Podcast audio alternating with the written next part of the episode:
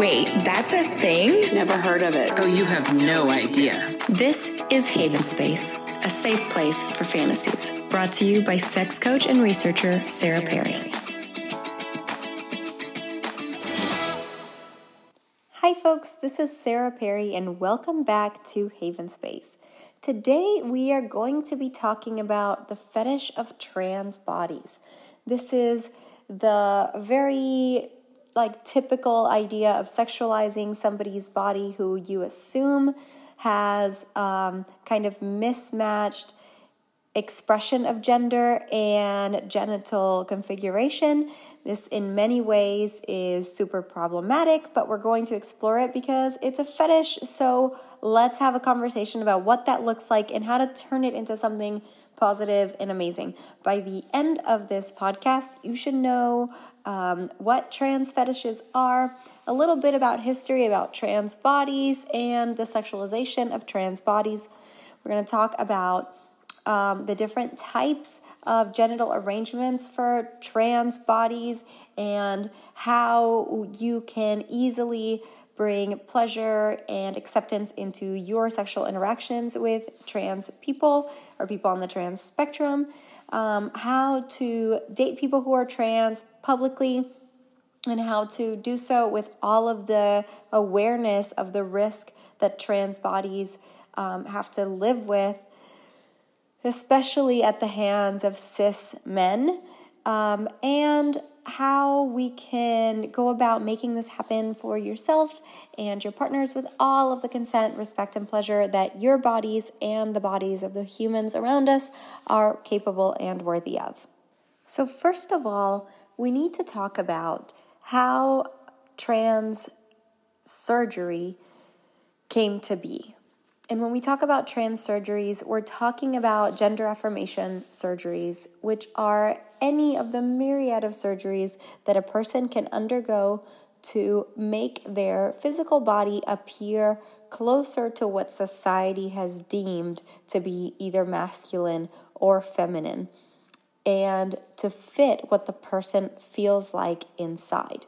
There is a scene from the movie Viva which is about um, a series of drag queens living in Cuba, where one of the main characters is trans and makes a speech about how they are more themselves through decorating their body in the way that they see fit through injections and implants and makeup and wigs and dresses and heels than by kind of acknowledging this person that they were by birth, simply because us having the choice to express ourselves and exerting, exerting that power actually gives us more freedom. It actually shows the world who we are much more than some type of trivial characteristics that we were just randomly assigned. If we actually think about it, um, people who are traditionally feminine and appear feminine actually go through many lengths typically to appear that way. Women in today's society shave hair off of their bodies, they get electrolysis, they get rid of their mustache, wax their mustache, pluck their eyebrows and that's just when it comes to hair. Um, when we're discussing things like our lips should be more pouty or more red, our eyelashes should be longer and curlier, we go through so many extremes to appear closer to what we think society wants us to look like. That we can actually say that we're all kind of coerced into our gender. Now, I'm not going to go on on this whole big conversation about sex versus gender on this podcast. Guarantee in the future there will be a podcast where we kind of break down biological sex and problematize the idea of biological sex, whether uh, genetically, secondary sexual characteristics, whether we're talking about external or internal genitalia. This is not what we're talking about today. We are not going to be discussing intersex individuals. We are not going to be discussing people who have kind of um, different arrangements of genitals than the majority of the population, which, mind you, is still about 2.5% of the population. Today, we're going to be talking about people who are um, choosing to portray themselves in a gender role that may not look traditional or may not be traditionally what our society said that they should be. We should always take it with a grain of salt because everybody comes from a different society. So we may assume that something appears feminine or masculine that in a different culture is in fact the opposite. But when we keep in mind that people get to choose how they present themselves, then we can have all of these other conversations. Well, the access to gender affirmation surgery, um, or what used to be considered a sex change surgery, really access to this was kind of starting right after World War II when we had the technology to start um, surgically changing genitalia. Mind you, a lot of trans people never go through any kind of gender affirmation surgeries. A lot of trans people uh, don't have access and privilege to be able to afford them because we know that our insurances don't pay for that. Um, they don't pay for maybe hormones and medications that it would take. So the inability to have access or the or if people don't even have the want to go through them, that doesn't actually mean that the person isn't intersex. It doesn't mean that they're less intersex. It doesn't mean that they are less the gender that they feel that they are. So we should acknowledge that every time we have these conversations. The idea that gender reassignment surgeries are uh, kind of a rite of passage for a trans body is um, is really fantasy and isn't really encompassing the entire experience of what it's like to be a trans individual. So, these surgeries at the very beginning were really problematic. In fact, all genital surgeries, even nowadays, even with the technology that has improved so much in the last 50 years, 60 years, we still have very high rates of problems from the scar tissue created from any kind of genital surgeries. And this, I'm talking about labioplasties and I'm talking about um, vaginoplasties. We are talking about anything that really involves any kind of cutting and sewing into genitals. Why? Well, our genital areas have so many nerve endings. All of the skin in the genital area is super important. In fact, when we do research on circumcision and the later consequences of the amount of tissue that is removed and damaged during circumcision, we know that circumcised penises tend to have a lot less sensation than penises that aren't circumcised. We know that the tissue on the outside of the shaft of the penis is actually supposed to be soft tissue. It's supposed to feel like the inside of a vagina and it doesn't. It becomes callous and dry, and it feels like the top of your epidermis. Completely different sensation than how it should feel naturally. But the important thing is to remember that not every trans person wants to or is able to undergo bottom surgery. This doesn't change who their gender is. It doesn't change who they are as a person. So it's extremely important to have these conversations and these expectations most trans people that I have spoken to are pretty sick and tired of people wondering and questioning what their genital arrangement looks like. And that seems totally fair. You don't walk around assuming that people have a specific genital arrangement. In fact, all of your life, you go by with people wearing pants or covering their genitals, and not once do you tend to think, I wonder if their genitals are what I expect them to be. So it should be no different with trans people. We should not have to um, demand that trans people disclose their genital arrangement even if you're about to sleep with them. So keep that in mind. If you're a person that is intrigued by the idea of a trans body, who thinks that they would be open to the experience of dating a trans person as a soul, as a as a, an energy that deals with this type of life and all of the kind of intricacies that trans sexuality actually causes in your life, then go for it. It is important to note, though, that an idea that you may have in your mind about what it's like to fuck, to date, to feel and share and connect with trans bodies is in essence eliminating the beauty of what it's like to be a person. You are deciding already that somebody's body being configured in a way that is different than from what you may have imagined is such a turn on that you're actually negating really the experience of getting to know that person. So, like I've said in a lot of my other podcasts, for example, in the one about threesomes, what you really need to be looking for is somebody that you make a connection with. That needs to be step one. If you happen to be attracted to, for example, the most fetishized form of trans bodies would be a body, the person who has not had bottom surgery but has had top surgery, who is a coerced male at birth, transitioned to female, is the body of a person with boobs and a penis. It's super fetishized. It's one of the most commonly searched terms on porn websites, and it makes perfect sense because most men who have curiosities about interacting with a penis also have been raised in a society where they're only comfortable with femininity.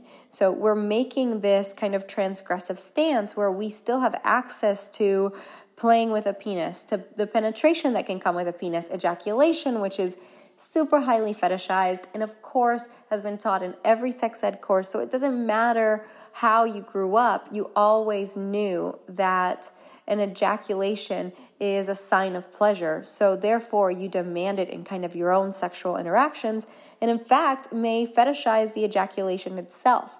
It makes perfect sense that you'd be attracted to the penis, to the phallus, to the idea of penetration and ejaculation, and still want all of the other symbols that the media has fed you, which are bouncing boobs and a beautiful jawline and luscious lips and curly eyelashes and the idea of that feminine part that you kind of are connecting with with your face and where your face is being separate than the area of your body that is being penetrated. So there is a ton of research done on the intimacy factor of any kind of oral sex contact versus just intercourse and how intercourse, missionary style, doggy style, spooning style intercourse rates lower in intimacy than it is to put your face, your mouth, face to face with someone's genitals.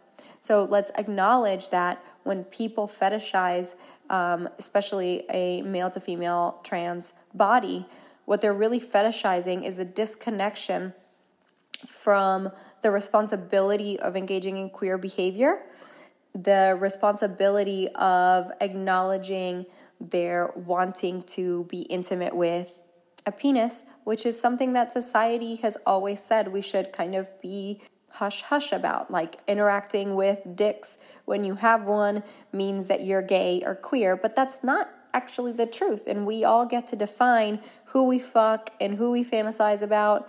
And actually, our thoughts are not up for policing.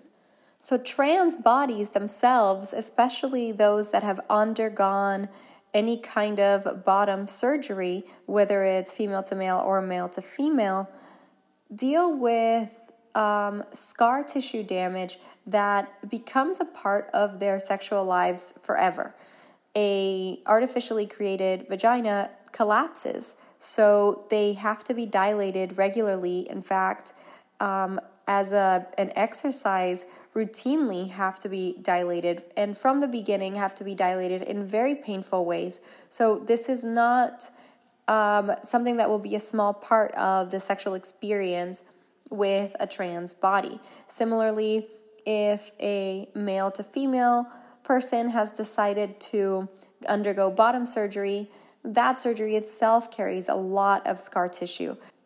While everybody's genitals started off with the same tissue in utero and kind of arranged a little bit differently, bottom surgeries actually use these knowledges to shape vaginas and penises out of the same tissue as each other, just like our bodies already have. Um, it is similar erectile tissue. Clitoral tissue also has a corpora cavernosa, which is a same exact kind of tissue that penises have that that makes it stand up and get erect. So that tissue is already there. It can get reshaped and re-put together. But when we have sex with people who have had these types of surgeries, then dealing with the scar tissue and scar tissue reparation is super important. So I would recommend absolutely going to see somebody who does sexological body work um, somebody that does somatic sex coaching or sex education and is able to literally put their hands in that tissue and use um, castor oil, for example, and other tissue breaking down techniques to help ease that scar tissue and allowing the erectile tissue, regardless of how we've shaped it now, to fuse together, to merge together in a way that is healing and in a way that allows that tissue to reach whatever potential it can now reach. Now, a lot of times people with trans bodies who have undergone bottom surgery have their own emotional trauma and that is a separate issue. How could you not have emotional trauma when you come from a society that is constantly demanding that you um, out yourself and that is constantly demanding that you tell people what to expect of your genital arrangement, right? So, of course, dating somebody who is trans requires that you have this awareness. Another thing I think is extremely important when we're dating people who are trans is recognizing that the biggest danger to a trans body is a cisgendered body. Specifically, cisgendered men are known for violence um, reactive violence. A lot of times, um, a trans person will be forced to out themselves long before they develop any kind of connection with someone, simply because it is not uncommon for a cis man to respond violently after they've developed some type of attraction for someone and then finding out that that person was uh, born male or assigned male at birth. And acknowledging that you are, in fact, the biggest danger to a trans body is a huge part of dealing with the respect and the care that it takes to open up. So, while there are a lot of specific profiles and websites that you can create to look for people who are trans, if that's what you're targeting, you should know that trans women and men are on these dating apps acknowledging that they are being seen as one of three things either invisible because somebody didn't take time to read the profile because so many people just scroll through. Um, they are being completely fetishized as a trans body. Therefore, someone's not really interested in getting to know who they are. Or they could also be being exposed to people who are curious but have never experienced this. It's not super common for people to have a lot of experience dating trans bodies. And I'm assuming that every single time a trans person dates someone, it's a lesson in patience and in learning. So, first things first, the way you should approach every sexual encounter is to talk to the person about the names that they have for their genitals. A person with a trans body whether they have or haven't undergone top and bottom surgery, may have different names for their genitals, may have different phrasing for things they find sexy. Touch me here, do this. So, some terms you may hear are things like click, the idea of um, a clitoris that is now masculine. It's a masculine clitoris. You could say click. Um, similarly, some people say things like manhole instead of pussy. And being able to use these words that people have identified their own bodies with are key ways that we can connect with people sexually, make sure we stay in the mood and turn them on, and honor exactly what they want to be done with their body. Another thing that's important to note is that all bodies, regardless of genital arrangement or of surgery or of trauma, need to be touched exactly the way they want to be. And we all have different erogenous zones. And I can go on and on about ways to find the G spot and the P spot and the A spot. But at the end of the day, we all have different bodies and we all like different things. Some people may love edging, some people may love getting fingered, some people may hate getting fingered, some people may like to penetrate only with a toy or dildo or strap on and not with um, a penis they were, for example, born with, or are deciding not to use, or are in pain using. So acknowledge this when you're fucking someone whose body is different than what you were born with, and even if they have the exact same kind of body that you were born with. How many women have I slept with who absolutely did not like to be touched or licked or made to orgasm in the same way that I do? We are all completely different, and it is not surprising that the same goes for trans bodies. It is also completely acceptable to date somebody just to have sex with them. But in the case of trans people or people of different races or different cultures than you, nobody is a shiny new object for you to fuck. And if that's what you want, then you need to be clear about it. You need to say, hey, I've always been curious about trying this out. Is this something you're willing to explore with me? And set your boundaries up ahead of time because there's really no reason to lead people on in today's society. There are plenty of people, trans and otherwise, who are willing to just have hookups. And when they're ready for a relationship, it's their prerogative if they want to continue engaging with people who are just looking to hook up. So, honesty is the best medicine. It's important to note that dating a trans person doesn't change your sexuality. If you are a cisgendered man, dating a trans woman doesn't mean that you are now gay. It means you're dating a trans woman. Similarly, you can't assume that a trans person has a specific sexual orientation. Just because a person presents themselves as feminine and was born with a penis, that doesn't mean that the person only likes men or only likes women. In fact, people are actually attracted to whatever they're attracted to, regardless of their gender expression. So, if you are looking for a trans person to date, you can start by looking at apps that actually allow you to choose more than binary gender. One of these apps is Tinder. There is also Bumble and OkCupid, and some of the queer apps like Her have this possibility also. And there are, of course, plenty of websites that come up if you look up trans dating. But remember that a lot of these may be clickbait and maybe websites meant to target you because they know that is something you're fetishizing and is coming up in search terms for you. Now, how do we go about doing this? Well, put it on your profile if this is something that you really like and are interested in trying out. Also, put on your profile if you don't know that it could lead or wouldn't lead to a relationship, but be truthful.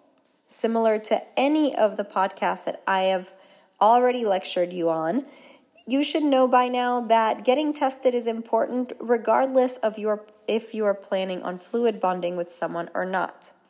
Other things you may want to think about are being respectful about what an ideal first date for a trans person would be instead of assuming that you already know all the best places to go and be seen. Our partners, especially those that lead lives with a special kind of risk factor, should be given the respect of getting to choose exactly the dynamic that they're comfortable with. So, there you have it, folks. Here is the lowdown on kind of how you go about approaching a trans person and why you shouldn't actually fetishize a trans body, but instead try to find it inside of yourself to look for people who you connect with of every body. Thanks for listening, and I'll check you out next time.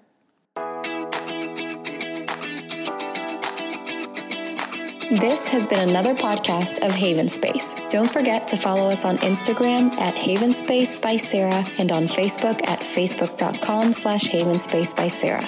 If you enjoyed this talk, consider becoming a patron and helping fund more talks like this in the future.